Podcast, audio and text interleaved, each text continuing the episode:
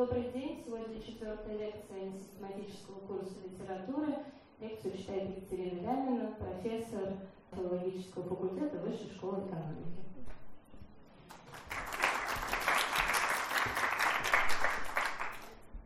Добрый вечер, еще день даже. Добрый день. А, мне очень приятно видеть столько людей, которые хотят слушать, пусть не систематически, на курс русской литературы. И сегодня в этом курсе мы поговорим о персонаже, о человеке, о фигуре, а с одной стороны, чрезвычайно хрестоматийной, ну, кто не знает Крылова, это очевидно, что его знают все и знают еще, я думаю, с детского сада, если, ну, с ранней школы точно. Известность его, несомненно, это классический автор, да, если применять сюда именно понятие истории литературы, то это автор, который давно, прочно и, наверное, навсегда э, закрепился в пантеоне, да, то есть в собрании особо чтимых авторов, которые не просто написали некоторые произведения, важные для нас, но и сформировали нас как носители русского языка и носители русской культуры. С другой стороны, при этой хрестоматийности о Крылове известно поразительно мало. Начать хотя бы с того, что в сущности до сих пор не очень понятно, когда он родился. Сейчас историки склоняются все-таки к мысли, что он родился в 1769 году и таким образом был на 30 лет старше Пушкина. Но очень долго э, эта дата отнюдь не была точной, колебались между 1768 и даже 1764 годом. Спросите, как это может быть? Да, как такой известный человек, как, как мы можем сомневаться относительно его даты рождения даже? Ответ на этот вопрос очень простой, с одной стороны, а с другой стороны, очень порождающий цел, целый ряд э, других сложностей. Дело в том, что Крылов как, пожалуй, для писателей его времени, его поколения, и уж тем более тех, кто пришел потом, например, того же Пушкина, Лермонтова, Жуковского и так далее, а, он родился в непривилегированной семье. Да, его отец был дворянином, но дворянином скороспелым, да, совсем недавним. Он выслужил дворянство, а, будучи на военной службе и честно проливая свою кровь подвергаясь самым разным опасностям, но а, его дети таким образом были дворянами, да, но лишь номинальными. Это была очень простая среда, и даже относительно матери Крылова уже не очень понятно, умела она читать или нет, была она грамотна или нет.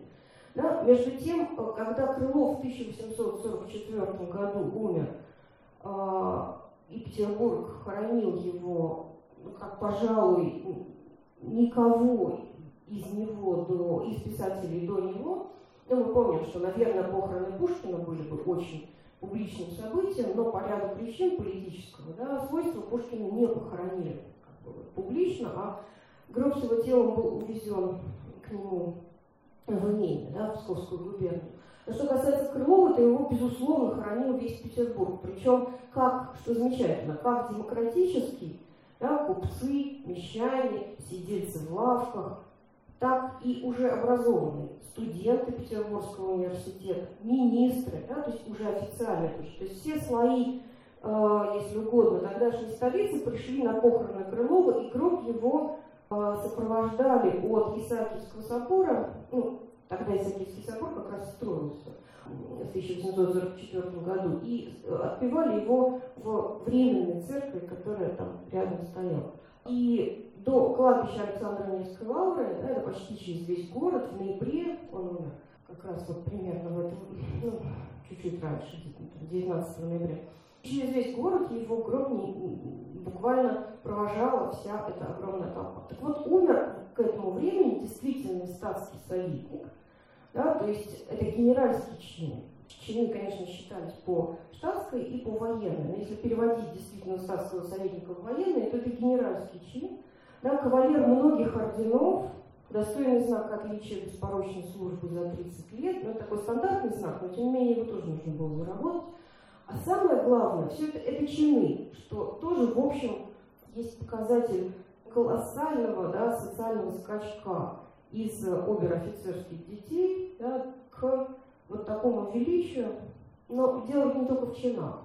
Дело в том, что те, кто его хоронил, как можно судить по записям современников, вполне отдавали себе отчет в том, что это не просто старичок, пусть очень почтенный, да, такой особый старичок, у которого уже к этому времени было свое имя, да, его звали уже, ну, помимо того, что звали Иван Андреевич, конечно, его уже звали совершенно официально дедушка Крылов, как это получилось, я тоже расскажу.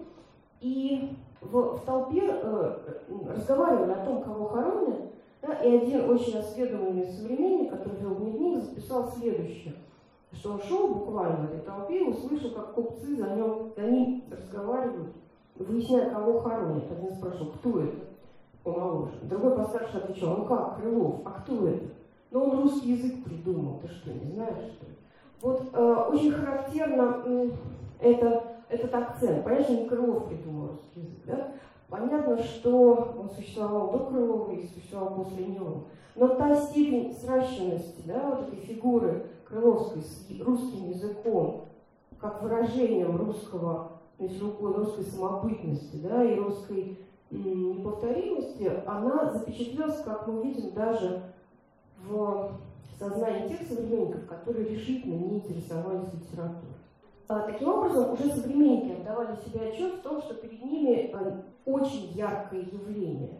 Да, не просто человек, который сделал вот этот очень существенный шаг, да, и умер знаменитым, прославленным и, ну, как показывает разыскание, богатым человеком. Действительно, Крылову удалось из, причем удалось невероятным образом, не всю жизнь он шел к этому построению да, вот своего благополучия, а лишь вторую половину своей жизни. Фактически он заходил в литературу дважды. Это вообще уникально.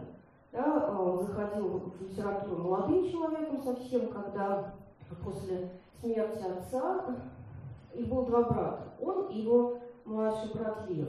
И вот один был, по-видимому, как можно судить, очень умный и э, очень талантливый, а второй обычный. Об этом обычном старший брат очень заботился всю жизнь и поддерживал его. Они остались вдвоем после смерти отца, когда э, старшему Крылову было 8 лет. И мать жила тем, что, ну, по-видимому, может быть, после отца осталось что-то, но пенсию ему не дали, им не дали за э, отца, а мать жила тем, что читала псалтырь по умершим в богатых домах Твери, куда они перебрались с Уральской линии, где служил отец, когда был в военной службе. Так вот, когда из Твери они ну, буквально с матерью убежали в Петербург, просто потому что, по-видимому, поняли, что необходим полигон, да, плацдарм для того, чтобы идти вверх, идти наверх, потому что у мальчика совершенно явно есть способности, ему не нужно прозябать в Твери, да, хотя Тверь сам по себе неплохой город, но явно, что для реализации этого потенциала нужна большая, большее пространство.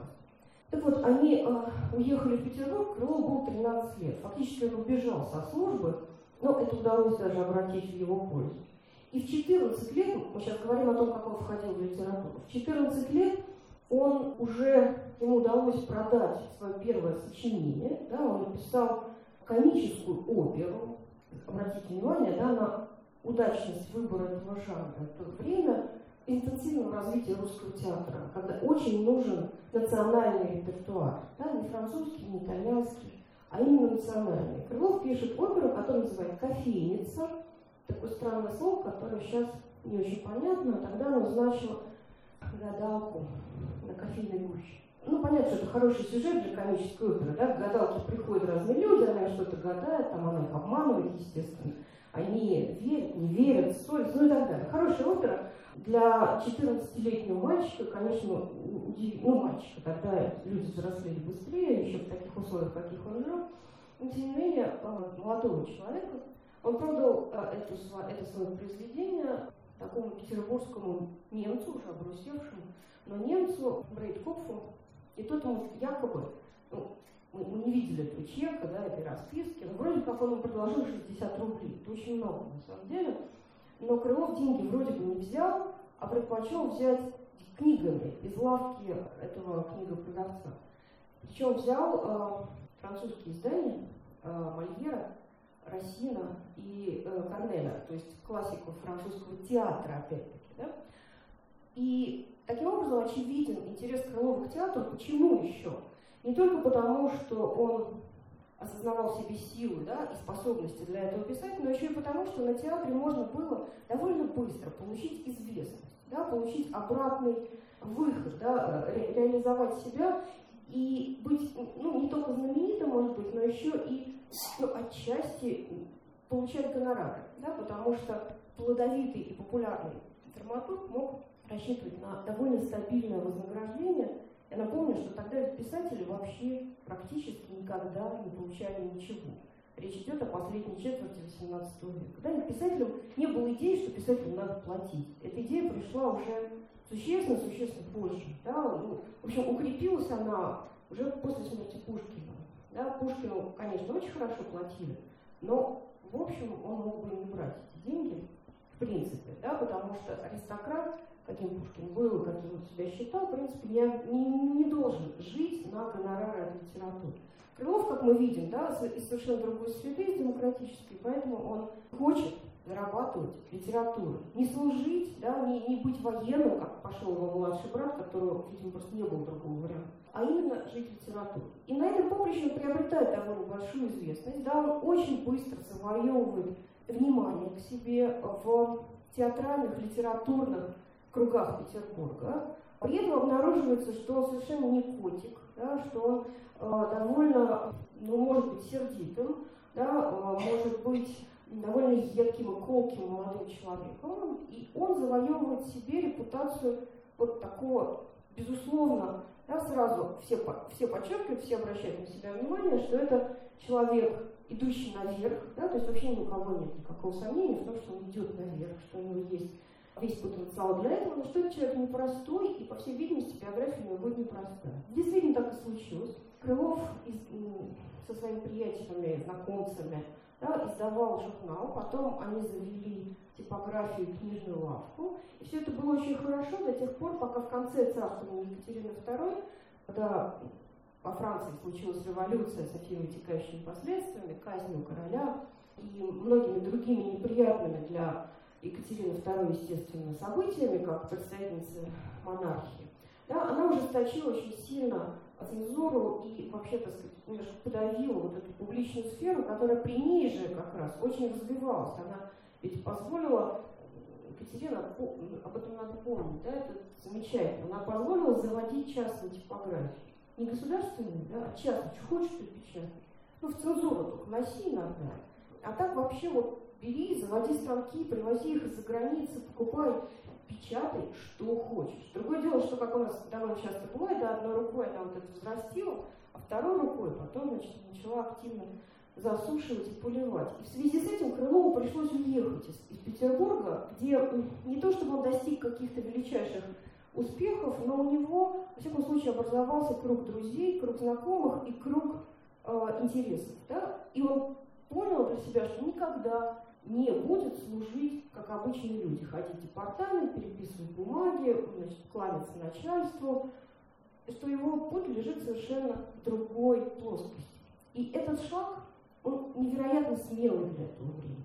Да, ведь у него не было связи, родственников, богатства, которые могли бы его двигать. Да? Это был шаг, предпринятый человеком, который прекрасно понимал, что может рассчитывать только на себя и на свой талант, и на свои таланты, может быть, даже.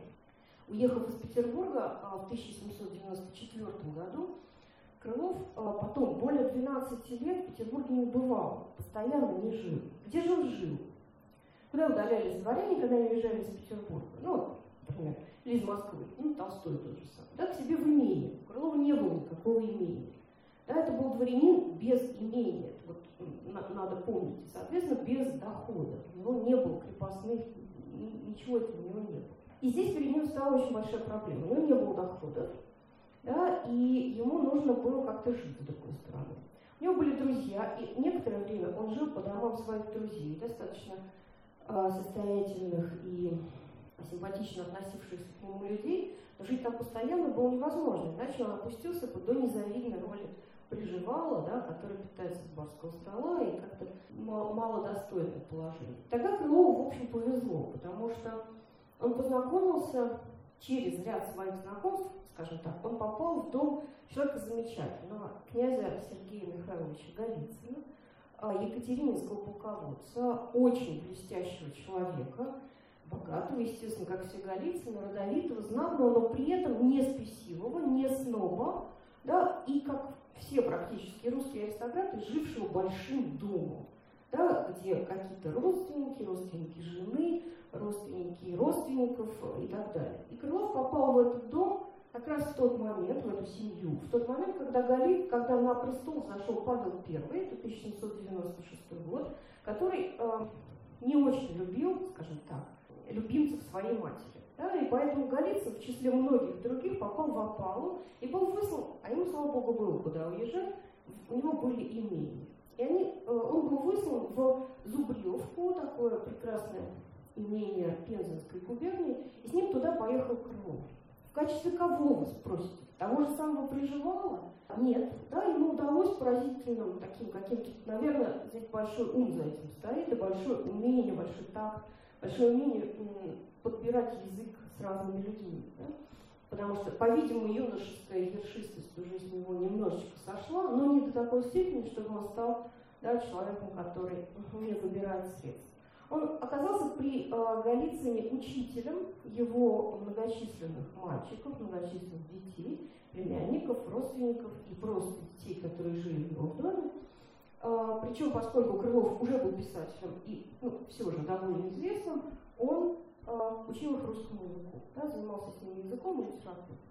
Это было важно, потому что сам Крылов, который к этому времени уже написал довольно много разных комедий, в которых довольно часто действующим лицом был такой глуповатый дворянин, который не знает русского языка, он такой комический образ.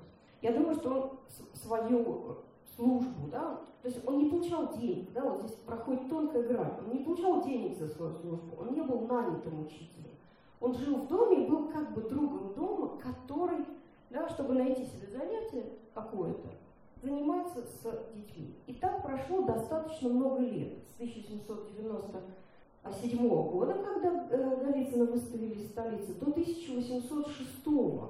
Да, за это время Голицын был призван Павлом, потом опять через месяц, как любил Павел Петрович делать, отправлен в отставку снова, да, то есть вот качели такие, то туда, то сюда. И с ним Крылов то же самое, то в Петербург, то обратно из Петербурга в имение.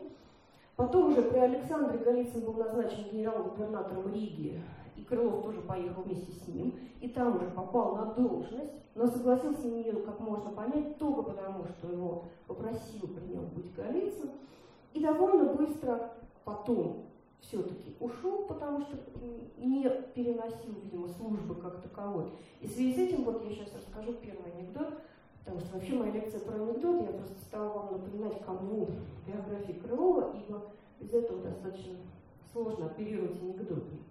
А Голицын э, Крылова очень любил, отдавал ему должное э, за его ум и блеск, и его э, разговор замечательно занимательный, да, и вообще за его такую русскость, да, потому что вот эти русские симпатии, да, потому что все эти люди например, Екатерининского Павловского времени были людьми очень образованными. Прекрасно, у них были библиотеки, да, они прекрасно говорили на нескольких языках и очень хорошо представляли себе западную культуру. Да, но при этом русские симпатии у них, несомненно, были. Крылов отчасти отвечал Голицыну, Голицынским симпатиям именно как вот такой русский самородок, совершенно несомненно.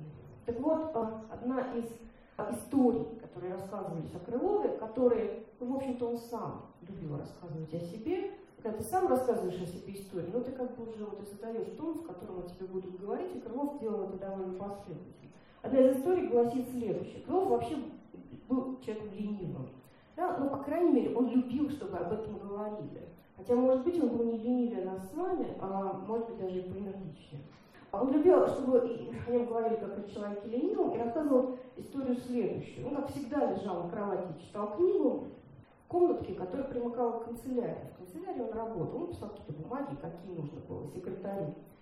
И в этот момент входит генерал, князь Голицын, и, слышав в предбаннике его шаги, Крылов соскакивает со своей, со своей постели, садится за стол и принимать позу человека, поглощенного бумажной работой. Он только называет при этом, что на нем нет ни штанов, ни рубашки. Да, и он лежал в этот момент у себя в полном неглиже. И князь окидывает его значит, таким добрым взглядом, говорит, вот Иван Андреевич, люблю, всегда при деле.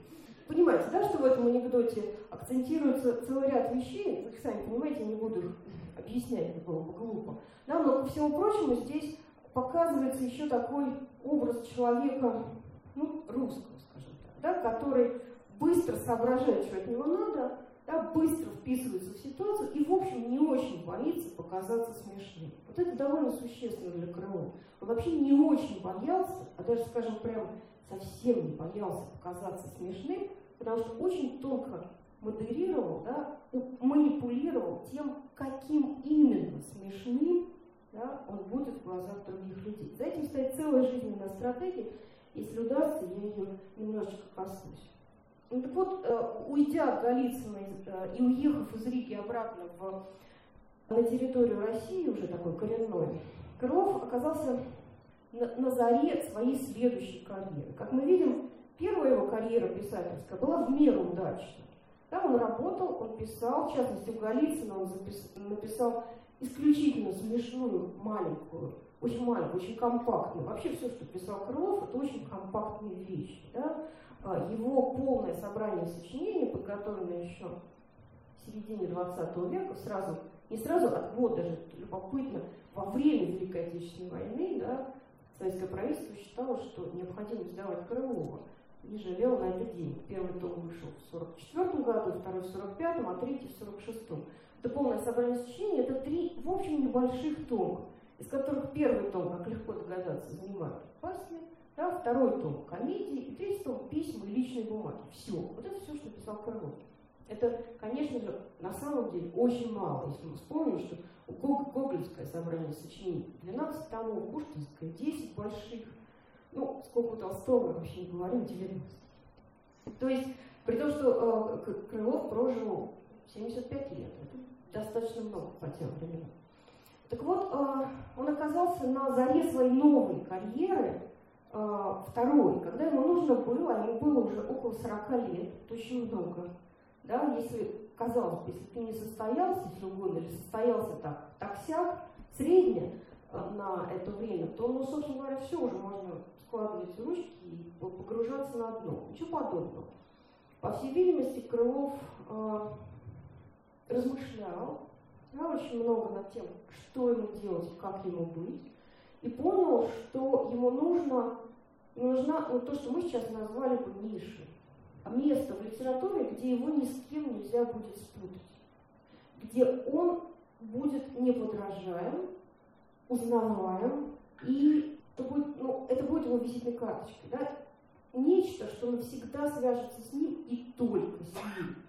Согласитесь, что это очень амбициозный замысел, и надо сказать, что в нем преуспел. Он, он решает писать басни.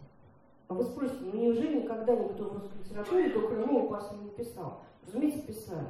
Да, как только русская литература стала выстраиваться по образцу европейской, да, как только в нее пришли стихотворения, написанные Ямбом да, и Харе, ну вот в западноевропейской системе, трагедии, комедии, то тут же появились басни, естественно. Они были и переводные, и оригинальные, разные. Но, э, естественно, до Крылова они были и в довольно большом количестве. Тем не менее, он принимает это решение, и для реализации этого решения он делает не больше, не меньше, как ну, такой чрезвычайно, я бы сказала, интересный шаг. Он приезжает в Москву и э, приходит с визитом к э, замечательному поэту, очень высокопоставленному чиновнику, впрочем, на тот момент находящемуся в отставке, Ивану Ивановичу Дмитриеву. А Дмитриев, э, собственно, вот и писал басни до Крылова. Он приносит Дмитрию несколько своих басен, три штуки, и как бы просит его совета. Да, они примерно ровесники, Дмитриев на три года старше. Да, то есть это не молодой такой не оперившийся поэт приходит к маститому поэту. Это просто поэт приходит к другому поэту, знаменитому на тот момент, и говорит, вот смотрите, я тоже хочу писать басни, написал несколько. Вы не посмотрите, как это вообще годится или нет? Дмитрий смотрит и говорит, да, это истинный ваш род, жанр басни, пишите в нем. И делает следующее. Просто в этот момент в Москве выходит журнал, который Дмитрий там, опекает, скажем так, поставляет туда литературную продукцию. И Вася Крылова он отдает этот журнал. И в этом журнале в 1806 году выходит три басни Крылова, одна из которых до сих пор известна, это «Разборчивая невеста». Невеста девушка смышляла жениха, в том нет еще греха. Дальше рассказывается про то, как она отвергала одного, другого, третьего, а потом рада-рада уже была, что вышла за коллегу. Э, это известная басня до сих пор, ее, она печатается во всех даже популярных подборках басен Крылова. То есть получается, что Дмитриев, да, э, человек влиятельный э, и авторитетный, как бы благословляет Крылова на движение в басенную сторону. И тот потихонечку, да, вот не спеша, начинает публиковать одну за другой басни в разных периодических изданиях.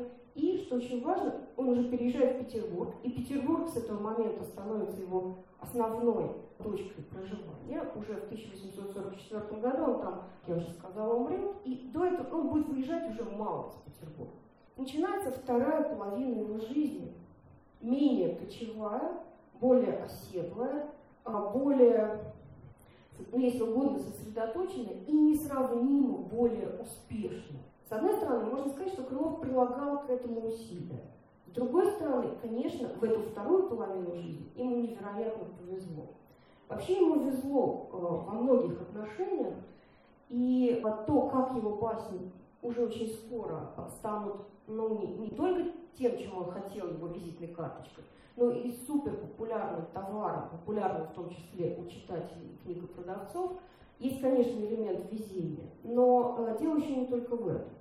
Да? Э, и современники как раз на это обращали существенное внимание. Их поражало в крови не только э, восхождение, о котором я уже сказала, не только то, что его басни это действительно великолепные тексты, это ну, настоящая поэзия, настоящая блестящая вещь. И, и, и, конечно, еще поражало другое. Я думаю, что современников еще очень поражало соответствие, которое они находили вот в этой русской внешности и том русском языке, которым написаны басни Крылов. Да, мы вспоминаем разговор купцов. Крылов придумал русский язык. А, я думаю, что эффект вот этого соответствия внешности, текстов и поведения, да, он был разительным и производил на современников вот впечатление ну, чего-то невероятно цельного и в то же время такого не бронзового, да, а очень живого. Этому способствовало как раз еще то, что Крылов много шутил да, и был известен, вот, несмотря на свою такую неподвижность и медведеподобность, Крылов был известен, ко всему прочему, еще как блистательный остроумец, да, который, вот опять же, несмотря на неподвижность, всегда реагировал мгновенно, очень точно и в то же время ну, не злобно, да, скажем так, не обидно. Ну, расскажу две истории про то, как он реагировал сразу репликами. И вы увидите, что в этих историях он сам обыгрывает себя, свои привычки, свой облик. Первый анекдот, э, под анекдотом я сейчас понимаю то, что понимали люди 18 и 19 века. Это просто законченная история.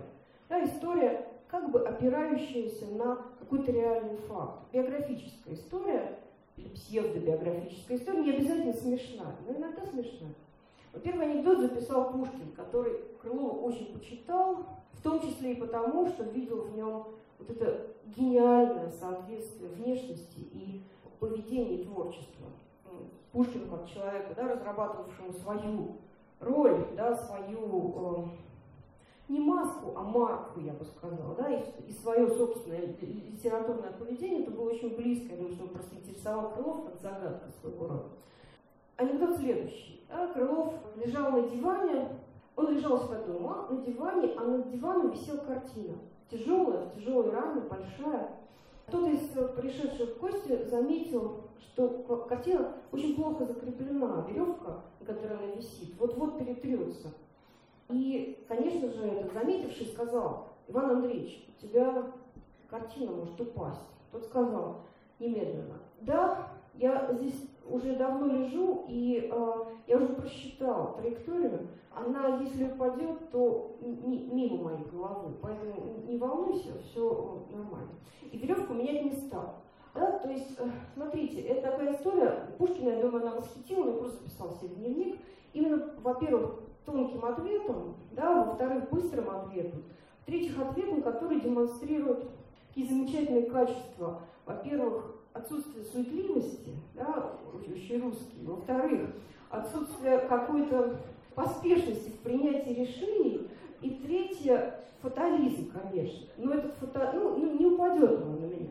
Но фатализм этот подкреплен в данном случае тонким математическим расчетом. Что касается математического расчета, то все э, современники, сейчас перейду ко второму анекдоту, но просто прокомментирую этот, то современники отмечали у Крылова математический склад ума. В чем это выражалось? Ну, во-первых, он э, замечательно понимал и исполнял музыку. А для того, чтобы как следует заниматься музыкой писать ее, да, и играть в э, ансамбле, в общем, очень хорошо э, понимать, как она устроена. Для этого хорошо, в общем, иметь э, такие, такой мозг, который направлен на, на, точные, на точные науки. Во-вторых, Крылов э, очень хорошо играл в карты, причем в коммерческие игры. Ему неизменно сопутствовал успех. Ну, отчасти этому, я думаю, сопутствовал вот его покерфейс неизменный, да, где ничего не отражалось абсолютно. А, или если он хотел, чтобы не отражалось, не отражалось. Если хотел, чтобы отражалось, то отражалось. А, вот. Во-вторых, я думаю, что каждый, кто играет в коммерческие игры, типа покера и преферанса, тот понимает, как важно тут просчитывать комбинации и как э, хорошо здесь иметь э, математический склад ума. И к этому математическому складу ума присоединялась совершенно колоссальная, ну, как у слона, буквально память. Да? Ведь если возвращаться к ранним годам, то мы смело можем констатировать, что Крылов не получил никакого образования. То есть не то, что там какое-то недостаточное, да, или там короткое, а вообще никакого, да, потому что у отца не было средств отдать его хоть в какое-нибудь училище государственное, да. Все, что он узнал в своей жизни, он узнал самоучкой. И самоучкой он узнал пять иностранных языков. Настолько, что мог читать и переводить. Причем относительно двух ходили легенды. Ну, понятно, французский он выучил вот так вот со словарем, и э, присутствуя на нескольких уроках в доме такого тверского мецената, который был сослуживцем его отца и, по-видимому, из уважения к памяти покойного, мальчика, ну не то, что взял к себе в дом, но позволил ему приходить к себе в дом и сидеть со своими детьми, иногда что-то послушать. Вот французский он выучил таким образом, потом он выучил немецкий настолько, что мог читать вполне. Скорости вращаясь вот как раз в молодости в театральных кругах Петербурга, он, естественно, выучил итальянский, я думаю, со слуха просто книг, но опять-таки настолько, что он переводил с итальянского весьма неплохо. И э, когда э, ему, ну, плюс латынь, естественно, где итальянский, там и латынь, она, это достаточно близкие э, генетические языки, но про два его иностранных языка его выученные ходили легенды. Легенда первая была такая, что когда ему исполнилось 52 года, он вдруг, ну, к тому времени он уже был человеком ну, достаточно обеспеченным, откуда это взялось, я сейчас расскажу, он решил выучить английский. Зачем понадобился английский в 52 года, не очень понятно, потому что не был за границей никогда, дальше Риги, да, где, он, где он был с Голицыным. Зачем ему понадобился английский? Он нашел через своих знакомых какую-то англичанку, даму, которая жила у кого-то в доме, по-видимому, учил детей просто в качестве гувернантки. Брал у нее уроки, ходил к ней, слушал, наконец выучил язык настолько, ну, для своих целей. Я не знаю, какие у него были цели, читать ли он хотел. Любил ли он ходить, например, в Петербурге на к бирже, да, и общаться там с моряками английскими, не знаю, у него были какие-то, безусловно, свои цели, но он их достиг. Второй же язык еще более фантастичен. Но для того, чтобы об этом рассказать, два слова о том, что это за дом. Это один из флигелей э, в своем довольно-таки э, натуральном, даже на нынешний день виде. Флигелей выстроенных для императорской публичной библиотеки, первой публичной, да, то есть доступной образованной публике во всяком случае, и бесплатной библиотеки, э, которая возникла в Российской империи в 1811 году. Александр I издал соответствующий указ, и э, эта библиотека была создана на основе уже имевшихся фондов. А кроме того, она получила право получать так называемый обязательный экземпляр. Ну, все знают, что это такое, да, любая книга, которая выходила на территории Российской империи обязана была представить экземпляр, да, те, кто ее издавал, обязаны были представить экземпляр в публичную библиотеку. Поэтому ее фонды а, колоссально богаты. Реализовывать идею Александра I должен был Александр Николаевич Оленин, прекрасный знаток и античности, и русской старины, и э, театра, и языков, э, вельможа, ко всему прочему, человек высокопоставленный. И к этому времени Крылов уже переехал в Петербург и пять лет в нем жил, ставший довольно близким знакомцем, не другом, да, потом в дальнейшем они сблизились до дружбы, но знакомцем Крылова. Крылов к этому времени уже выпустил первое издание своих басен, уже с успехом шли две его замечательных комедии на петербургских театрах. Комедии вот этого второго его периода. Один назывался, одна называлась «Модная лавка», а другая называлась «Урок дочкам». И Оленин предложил Крылову пойти на службу в публичную библиотеку. Мы помним, как Крылов относился к службе. Он, ему были ненавистны бумаги, присутствие, хождение в канцелярии и так далее, но ради Оленина да, и ради самой идеи быть в библиотеке постоянно, он на эту должность согласился и не проиграл. А, он прослужил в библиотеке 31 год, да, при этом усердно распространявшиеся им анекдоты, он же ничего не делал, а только лежал на диване, а когда читатели приходили, он не вставая с дивана, так показывал, книжка там, возьми, если хочешь. Вот, нас, конечно же, это все было не совсем так, а, потому что Крылов, помимо лежания, может быть, он и лежал, и диван действительно показывается до сих пор в служебных помещениях библиотеки. Помимо этого он придумал, между прочим, не больше, не меньше к вопросу математического склада ума, как систему расстановки русских книг. Он был назначен хранителем и пополнятелем да, так называемого русского фонда. И он придумал и, идею назвать длинные ряды полок латинскими буквами, а э, полки сами пронумеровать арабскими цифрами. И э, вот это сочетание, например, 1 R латинская, дальше маленькая G 25, вот эти бирочки, они до сих пор видны на книгах, которые заказываешь из русского фонда 1810-х, 20-х, 30-х годов. Не исключено, что их писал Крылов и сам приклеил эти. К вопросу о математическом складе ума, да, и о том, что, в принципе, эта классификация до сих пор работает в публичной библиотеке книги до сих пор вполне, э, она функционирует, и она до сих пор, э, что называется, себя оправдывает. Так вот, этот дом, э, этот флигель, в этом флигеле в 1816 году, то есть уже после истории с наполеоновскими войнами, впрочем, Крылов не покидал Петербурга, как почти никто из петербуржцев не уезжал ни в какую эвакуацию, он получил там служебную квартиру. Это было, конечно, очень хорошо, потому что это давало ему возможность квартиру не платить, а жилье в Петербурге и тогда было дорого. Кроме того, эта квартира была, что называется, с дровами, то есть в ее а, обеспечение входило и отопление э, зимой и ну, в отопительный сезон.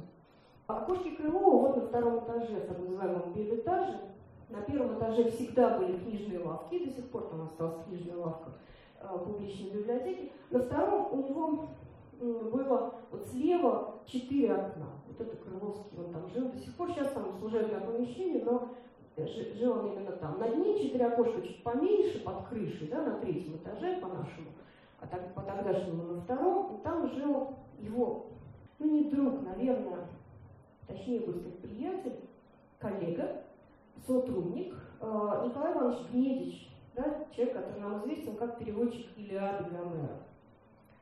Гнич представлял собой полную противоположность Крылову. Да, если Крылов был тучен, велик собой, довольно неопрятен, ленив, по крайней мере, все это культивировал в рассказах о себе, то Гнедич был человеком предельно э, заботившимся о своей внешности, очень организованным, четким, точным. Дома у тоже все было в порядке, опрятно. Э, и Гнедич, конечно же, не мог переводить Илиаду иначе, чем знает древнегреческий язык. Сейчас я подхожу ко второму иностранному языку, который Крылов выучил.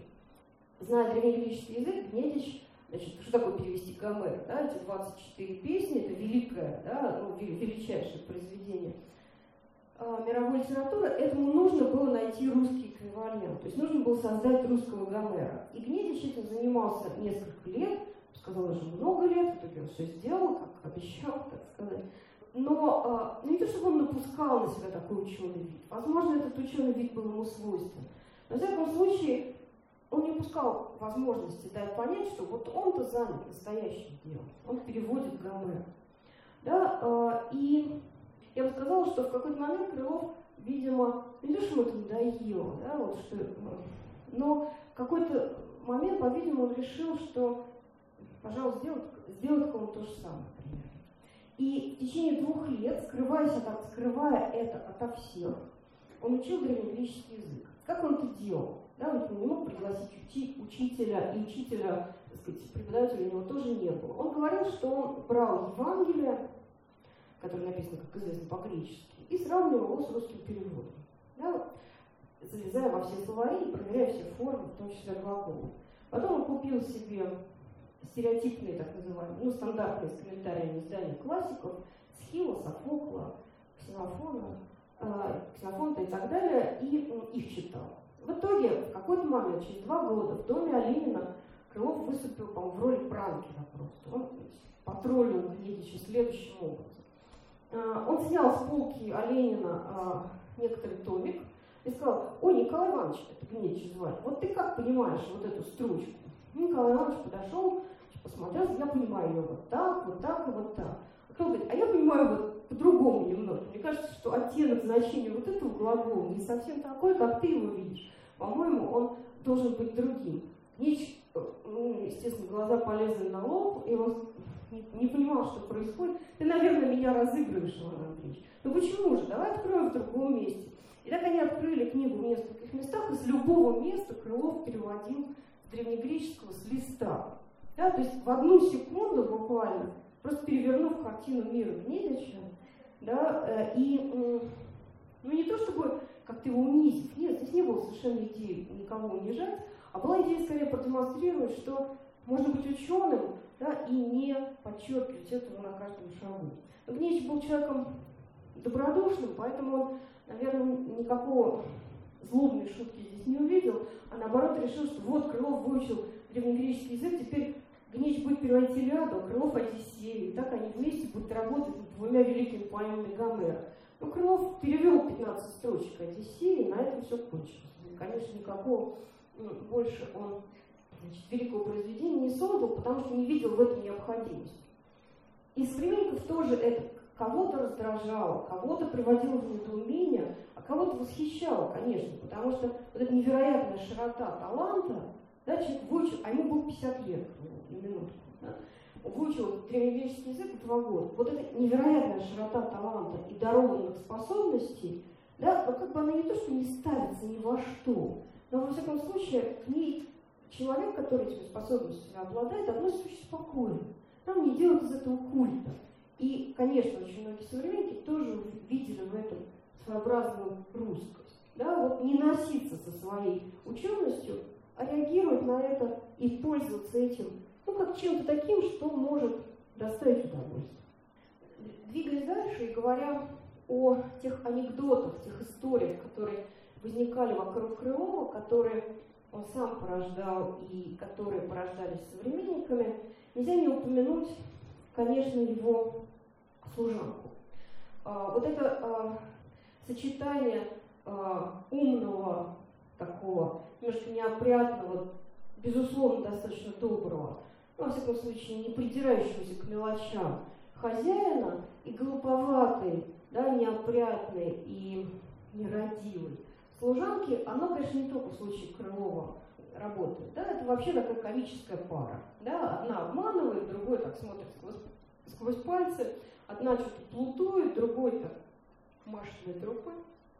А, но Крылова, который, конечно же, видел такую литературную природу этой модели, Финюшка, так называемая, это действительно существовавшая женщина. Да, мне удалось найти ее в регистрационной книге как раз дома публичной библиотеки. Там это был такой, ну, как бы маленький городок, да, библиотечных работников, если угодно. У них у каждого практически, конечно же, была прислуга, там был свой сторож, у прислуги иногда были дети. Иными словами, все они вписаны в регистрационные книги, потому что в Петербурге велась, велся учет живущих, И просто так, без регистрации, ну как сейчас более-менее, а, жить там было невозможно. Вот эта Федосия Иванова, она была дочерью солдата.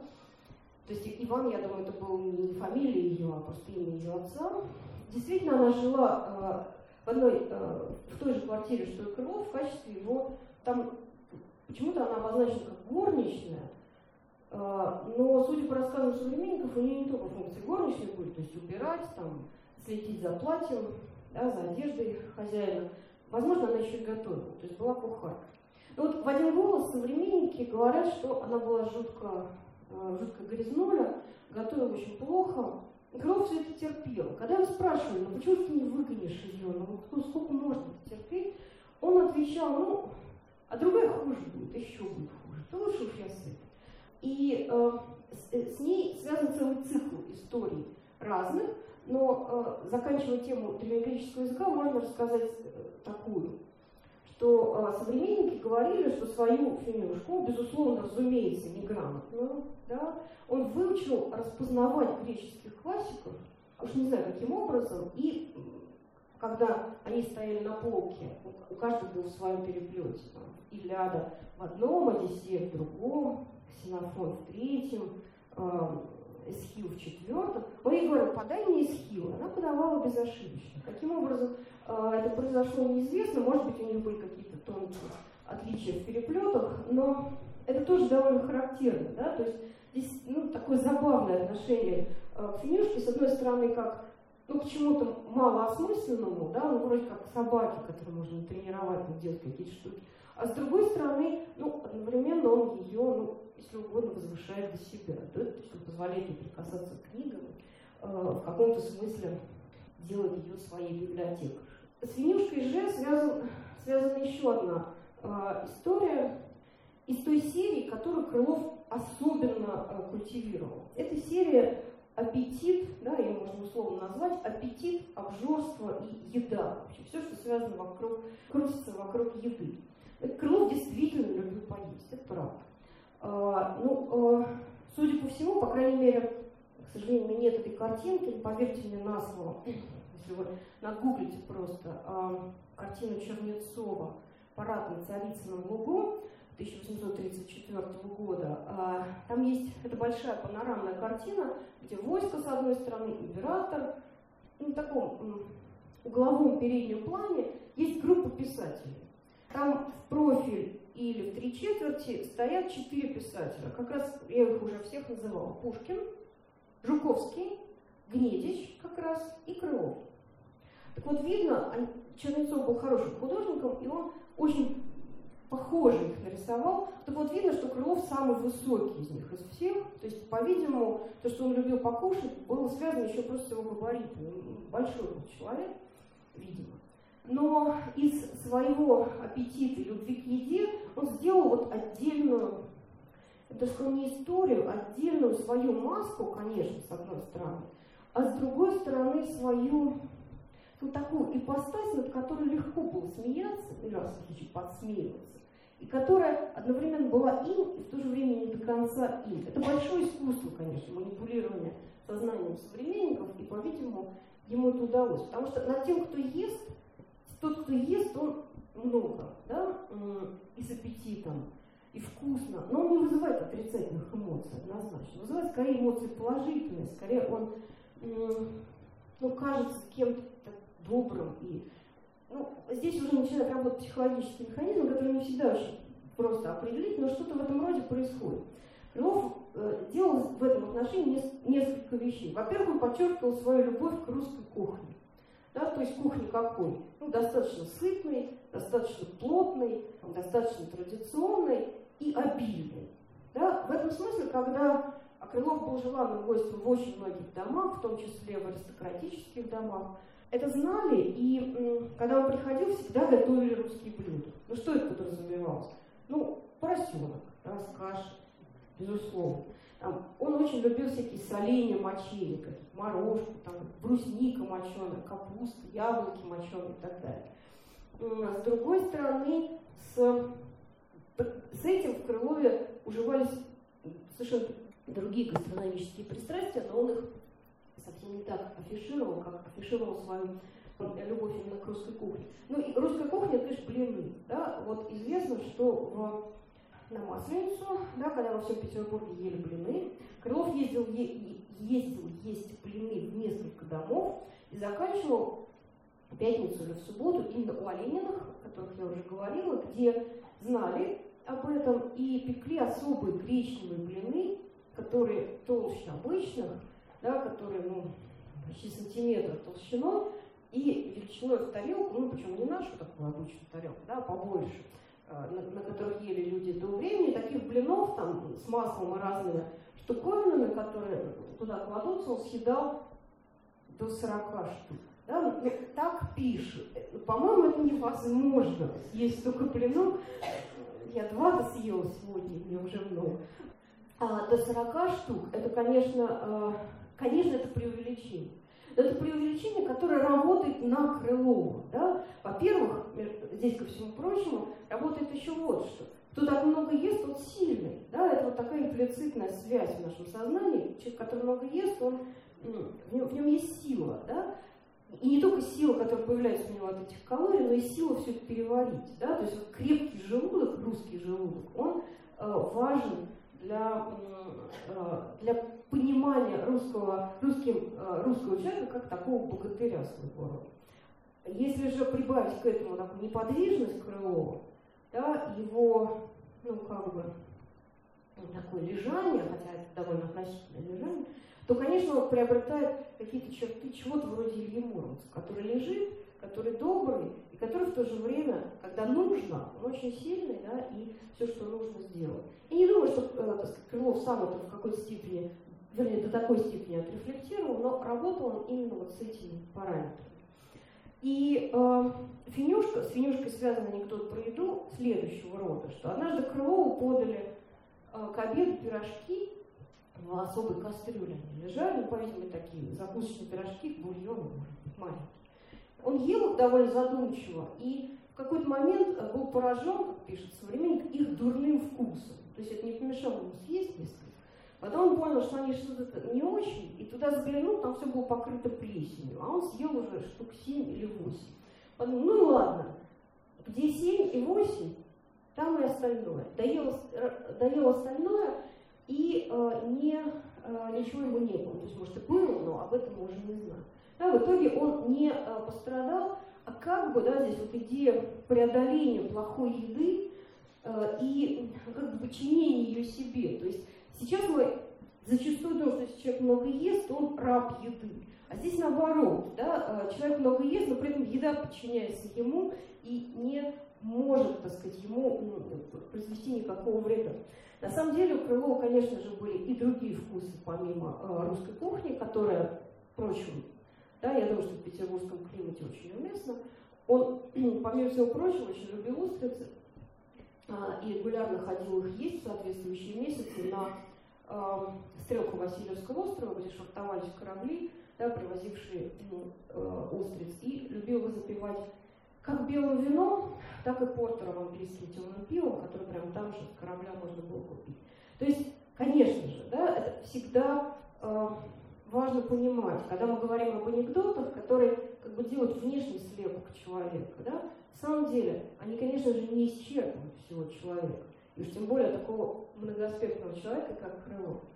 И его истинная личность, она, конечно, где-то на пересечении вот этого внешнего и э, внутреннего, того, что ему было свойственно. Вот раздел об остроумии, да, э, я рассказала анекдот про картину, но есть еще много других. Например, о быстром ответе, да, искусстве быстрого ответа.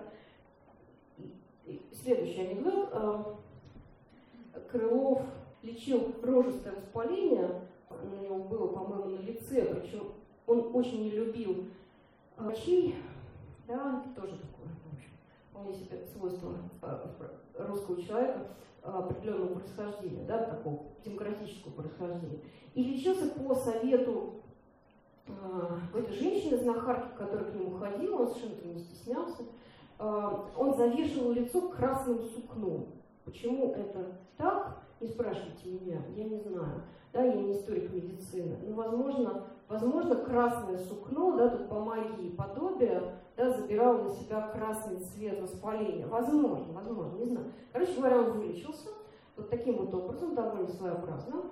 А, и после этого вышел на улицу, где некто, проезжая, некто, какой-то его молодой, может быть, знакомый, проезжая мимо него в коляске, увидел его и крикнул, ну как рожа, прошла, проехала, ответил Крылов, которому не, не понравился э, такой слишком легкомысленный тон обращения к нему. Да, вот это то, что очень, конечно, очень ценится в устном общении, это мгновенный остроумный ответ, который ну, в то же время никого не унижает, и в то же время расставляет как бы по местам, да, э, и, иерархию задает. Подобный же анекдот есть про то, как э, какие-то студенты Вообще Крылов был приметной фигурой, да, большой, э, всегда, так сказать, очень всегда похожий на самого себя, э, рано посидевший, с такой большой головой, э, с кустистыми бровями, большими руками, который любил ходить пешком, да, и лишь последние годы стал ездить больше в коляске, в экипаже, просто потому что здоровье уже ему не позволяло, а так любил ходить пешком, любил смотреть на повседневную жизнь петербургскую. Возможно, как интерпретировали это современники, находя там материал и оттенки, да, нюансы и всякие мелкие, замечательные фрагменты своих будущих басен. Вот однажды он шел, и студенты или молодые люди, которые шли ему навстречу, сказали между собой, ну так что он слышал, намекая на его габарит, «О, туча прошла!» На что Крылов, не поворачивая головы, сказал, «Ой, лягушки заквакали». То есть э, понятно, что было это или не было, нам затруднительно сказать, но, по-видимому, было что-то подобное. Да? Было что-то такое, что позволяло э, Крылову быть в каком-то смысле ну, таким идеальным воплощением да, русского ума и, и вообще русской фигуры, русской значимости. Да? То есть он был таким, не каким-то худощавым, французишкой, таким большим русским человеком, при этом с умом, который далеко оставлял за собой, да, гибкостью, быстротой и э, точностью, изысканностью, вот это очень важно, да, Крылова современники неизменно отмечают, да, вот, что, конечно, он грязный, там, кто-то ему даже советовал, он советовался с семьей Оленина, в которой в итоге был принят, э, был принят ну, почти как родной человек, советовался, как его звали на маскарад, как пойти. А, ему сказали, ну вы просто умойтесь, причешитесь, переоденьтесь, и вас никто, Андреевич, не знает. Ну, это опять-таки одна из шуток. Вот, несмотря на это э, свойство вот, как бы быть таким, вроде как всегда засаленным, да, и увольнем, неповоротливым, похожим на медведя, э, есть даже карикатура, где э, Крылов изображен в образе медведя который держит в руках, только не, не бочонок меда, как ему свойственно, а книги. А, при этом никто из современников никогда не называл его ни неповоротливым в умственном отношении, ни каким-то туповатым. Да? А, то есть вот именно блистательность его интеллекта, конечно, поражала не меньше, чем поражала его колоссальная способность поглощать пищу.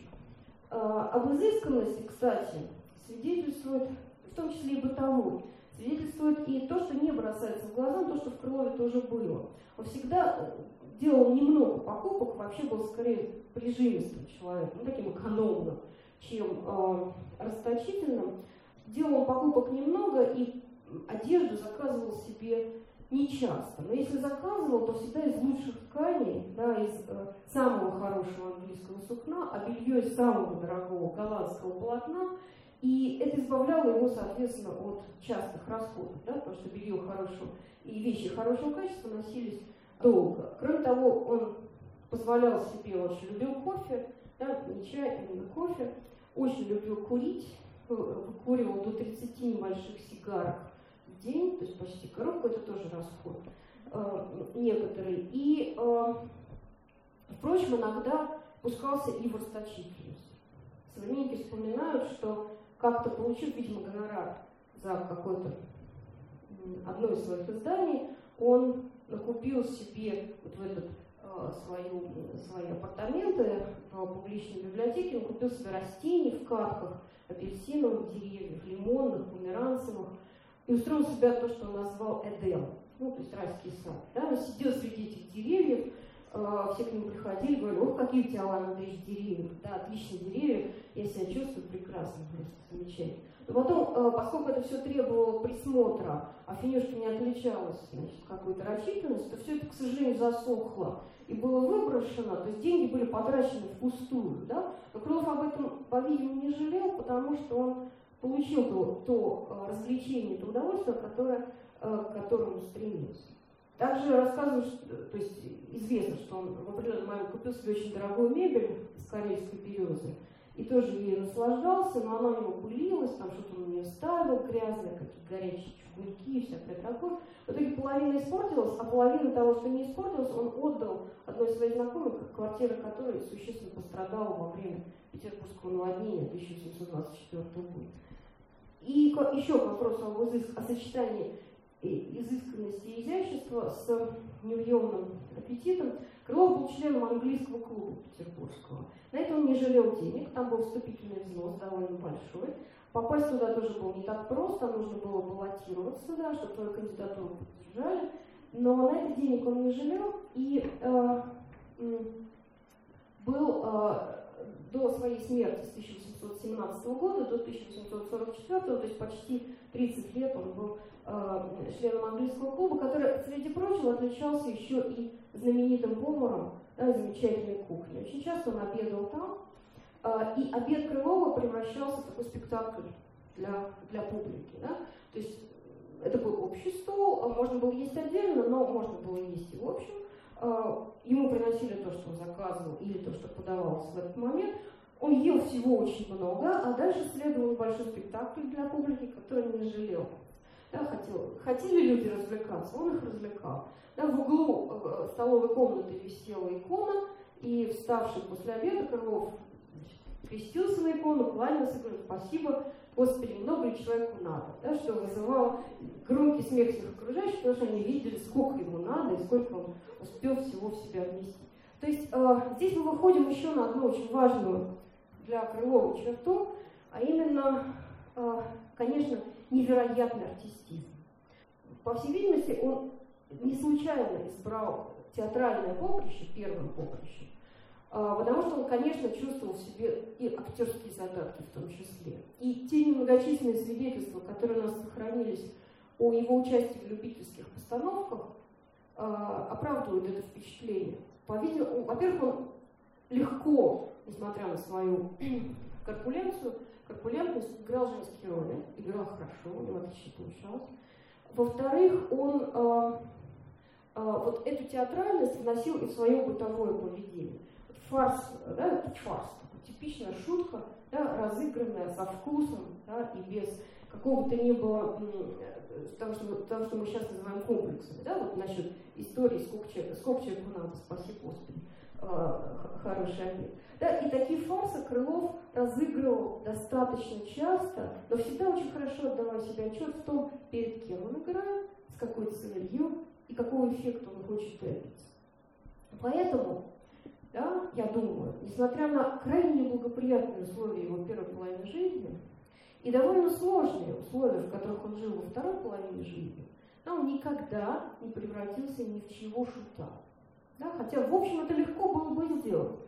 Да, он смешной, да, он толстый, он такой э, как бы рассеянный, да, он э, не чиновный, не знатный. Такой человек легко мог бы если бы это не был Крылов, да, и если бы не, не было очень четкой политики, превратиться в, в Гайера, в шута, над которым все издеваются. Но ничего подобного с Крыловым не произошло. И даже тогда, когда ему было уже 60 с лишним лет, в 1730 году он был приглашен во дворец в императорское семейство, где разыгрывался небольшой праздник, такой по случаю выздоровления императора Николая I от тяжелой болезни, с одной стороны, и по случаю заключения мира с Турцией по окончании войны 1828-29 годов. Да, там был устроен такой праздник весьма легкомысленного, как мы сейчас сказали, содержания, где разные люди, должны были представлять разные, разных римских богов и богинь, в том числе мужчины женские роли, а женщины мужские. Ну, о, так сказать, степени вкуса я здесь сейчас говорить не буду, наверное, она не очень велика. Но, тем не менее, Крылову выпало играть роль Талии, музы комедии. Это естественно, поскольку он комедиограф. Но э, для него был придуман особый костюм, да, газовое платье, прозрачный парик. И в этой ситуации, конечно, бы очень легко вызвал смех. Он и вызвал смех.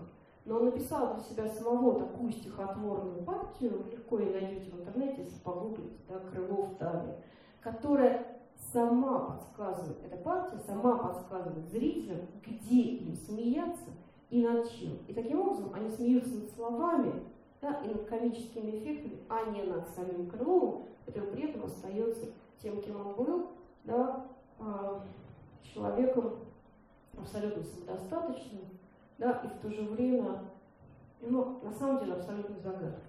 Немножко, буквально в заключение на нашей встречи, немножко расскажу о том, как Крылову удалось добиться материального, материального благосостояния и благополучия. И еще два слова о том, что он очень тщательно прятал ото всех. В первом, э, первое издание басни Крылова э, вышло в 1809 году. Тоненькая книжечка из двух частей, где всего-то 22 басни. Ну, в том числе те, которые мы знаем как величайшие, э, в том числе и те, которые нам менее известны, но все они в равной степени отделаны, все они чрезвычайно изящные, тонкие, и называется очень просто. Басни Ивана Крылова. И все. Там даже почти нет виньеток, нет картинок, к которым мы привыкли в изданиях басни. Басни Крылова, они потом появились чуть позже. Но обратите внимание на то, что никто никогда не называл так собрание басен. Да, вот посмотрите, я, помните, я говорила о том, что он искал нишу, которая связала бы его и его тексты навсегда. Действительно так произошло. Басни Ивана Крылова. То есть я, Иван Крылов, рассказываю вам некоторые басни, да, и их рассказываю именно я, и никто так, как я, их не расскажет. Да? То есть вот эта связка имени и текста, она произвела э, очень большое впечатление. Э, и дальше, примерно через два, иногда три года, Крылов выпускал новые издания. Они всегда назывались вот так басни Ивана Крылова. Но если это была первая книга, потом он прибавил к вторую, третью, четвертую, и, наконец, последняя книга, последнее издание, которое он выпустил за несколько месяцев до своей смерти, колоссальным по тем временам тиражом 12 тысяч экземпляров, содержало 9 книг. Ну, 9 это символическое число, да, оно гармоническое, но означает некоторое завершение. Кроме того, на 9 книг были разделены басни его фонтана, у которого Крылов брал довольно много сюжетов. Сюжетов, повторяю, у басни вообще ходячие сюжеты, поэтому то, что он брал у Фонтена, это, это не важно, потому что у Фонтена, в свою очередь, брал у Эзопа и так далее. Вот. И вот это издание, вышедшее осенью 1843 года, когда Крылов умер, оставивший завещание, в этом завещании, довольно подробно перечисляющем его имущество, там нет ни слова об, об этих книгах, из чего следует, что все они были уже раскуплены за меньше, чем за год по выходе. Да? То есть книгопродавцы скупили их просто оптом. И э, к вопросу об изысканности Крылов оставил себе э, несколько сотен экземпляров этого издания, которое а, после его смерти было разослано э, его знакомым и друзьям с э, вложением маленького билетика, где было указано, где и когда его будут отпевать, то есть он предусмотрел эту вещь, и там этот билетик начинался словами «Память об Иване Андреевиче». Да, то есть это некоторый привет, да, это такой же привет с того света, да, он понимал, что он умирает, и но распоряжения эти он отдал, разумеется, заранее, до конца, до своей последней болезни, которая была довольно быстрой, которая внесла его, так сказать, не оставив ему особо времени для распоряжения. А, то есть вот эта вещь, это продуманное прощание со своими читателями, да, оно тоже демонстрирует очень высокую степень вот того самого, что Крылов всегда в себе отрицал. Я, мол, грязный, у меня там все в грязи, ничего мне не, абсолютно не продумано. На самом деле все было абсолютно продумано, вплоть до таких вещей, как э, уведомление о собственной смерти. Так вот, эти басни стали довольно быстро, что очень не характерно для русской литературы того времени, очень ходовым товаром. И в 1830 году как раз книгоиздатель Александр Смердин, очень, ну, с одной стороны, издатель-капиталист, который издавал большие тиражи и платил большие гонорары, в том числе Пушкин, например, а, а с другой стороны, искренний любитель литературы, он заключил с Крыловым сделку следующего рода. Он купил у него все его собрание басен, которое тогда состояло из семи книг. В каждой книге примерно 11-12 басен, соответственно, в семи книгах, да, примерно 77-80. Вот это вот, в общем, небольшое. Ну, что такое 77 басен? Ну, небольшая книжка. Смердин приобрел право 10 лет, за 10 лет напечатать 40 тысяч экземпляров, да, и заплатил за эту Крылову единовременно 40 тысяч рублей. Это очень много. Да, э, это, и самое главное, это сразу, да, не постфактум, не потом, когда я все продам, тогда ты получишь свои деньги. Это плата именно за имя и за текст дай мне, я, я сделаю так, что я их продам, а ты вот получи сразу свой колоссальный гонорар, о котором современники потом в протяжении многих лет говорили, именно вот о сумме, которая была выплачена сразу единовременно, не в кредит, не в рассрочку, а одновременно большим кушем. И в совокупности с довольно большими государственными пенсиями, которые и служебным жалованием, которые он получал в публичной библиотеке, все это позволило Крылову не то что разбогатеть, но стать достаточно э, независимым, по крайней мере, состоятельным человеком. И то, что он прятал своих современников во время своей публичной жизни, да, когда он жил в библиотеке, был человеком, ну, у которого, которого все знали, да, и, и фигурой такой общеизвестной, когда он вышел в отставку, переехал из дома публичной библиотеки на Васильевский остров, как делали а, такие отставники, да, у которых было некоторое состояние, он, наконец, вывел эту сторону своей жизни из тени. Дело в том, что у него была дочь, от, видимо, как раз от Финюшки упоминавшейся, которую он, в отличие от очень многих людей, да, не сдал в дом воспитательный, да, и не подбросил куда-нибудь, а, хотя и не признал своей дочерью, у него не было для этого возможности, да, но сделал так, чтобы эта девочка была узаконена, да, чтобы у нее была своя биография, он заплатил за это, я думаю, довольно существенные деньги, да, за то, чтобы там, некоторая солдатка, да, э, вдова солдата признала ее своей дочерью, родившись уже после смерти отца. Так, так делалось. Он был ее крестным, и э, эту девочку он выдал замуж очень с большим расчетом, э, не, за, не абы за кого лишь бы сдать путь с рук, да, а за человека, который служил у его ближайшего друга, у командира э, начальника кадетских корпусов всей России, в частности Петербургского кадетского корпуса Якова Ивановича Ростовцева генерала, да, вот это был близкий приятель Крылова. А этот Калистрат Савельев, муж его дочери, Александры, э, был его э, подчинен.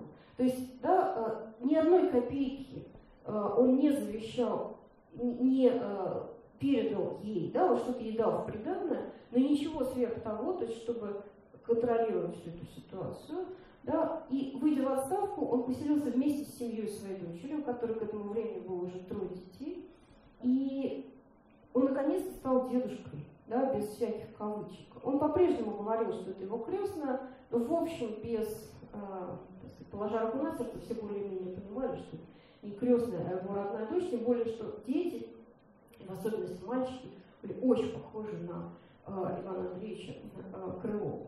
Вот, и последний анекдот, который он рассказал, это был анекдот на смертном одре, буквально.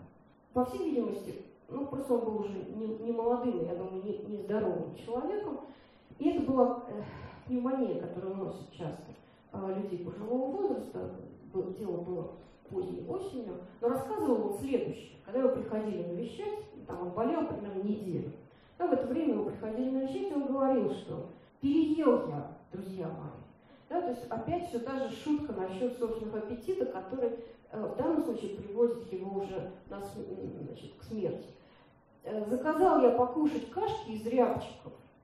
По-видимому, это какой-то паштет из мяса рябчиков. Я искала, не удалось, похоже, найти это блюдо. Да, это такой, тогда не было мясорубок, но это мелко нарубленное мясо, которое сдобрено там, большим количеством топленого масла, то есть не диетическое блюдо. И вот он говорил, что покушал я эти кашки, и, похоже, перекушал я. Я похож в этом смысле на лошадь, на, на одного мужика, который на, нагрузил на лошадь 400 пудов и удивлялся, что лошадь это не повезла, и более того, сдохла. Он же говорит, что я даже нагрузил сушеную рыбу, а сушеная рыба, она легкая, ну как все, что тут не свистит, спрашивается.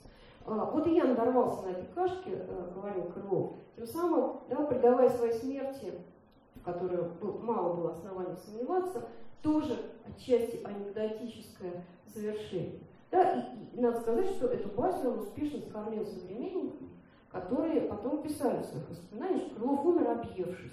На самом деле свидетельство о смерти, которое оформлено, естественно, гласит, что он умер от двусторонней пневмонии, совершенно кажется, решительно ни Да, то есть это опять-таки своего рода фарс, в который он заворачивает последние мгновения своей жизни, но, как я уже сказала, да, после смерти друзья узнают о его смерти, получая собрание его стихотворений. Да, то есть это прыжок к высокому, одной из вершин русской литературы, которую вот он обнажает, да, даря собрание своих сочинений уже из могилы своим друзьям. То есть, завершая нашу, э, наш разговор о Крылове, пожалуй, можно сказать, что ко всем уже перечисленным качествам которые в нем, несомненно, были, присоединялась еще и способность соединять бытовое, простецкое, простодушное и очень высокое, да, э, глубокое и проникновенное. И поэтому, в том числе, я думаю, мы так, нас так привлекает этот незаурядный человек. Спасибо за внимание.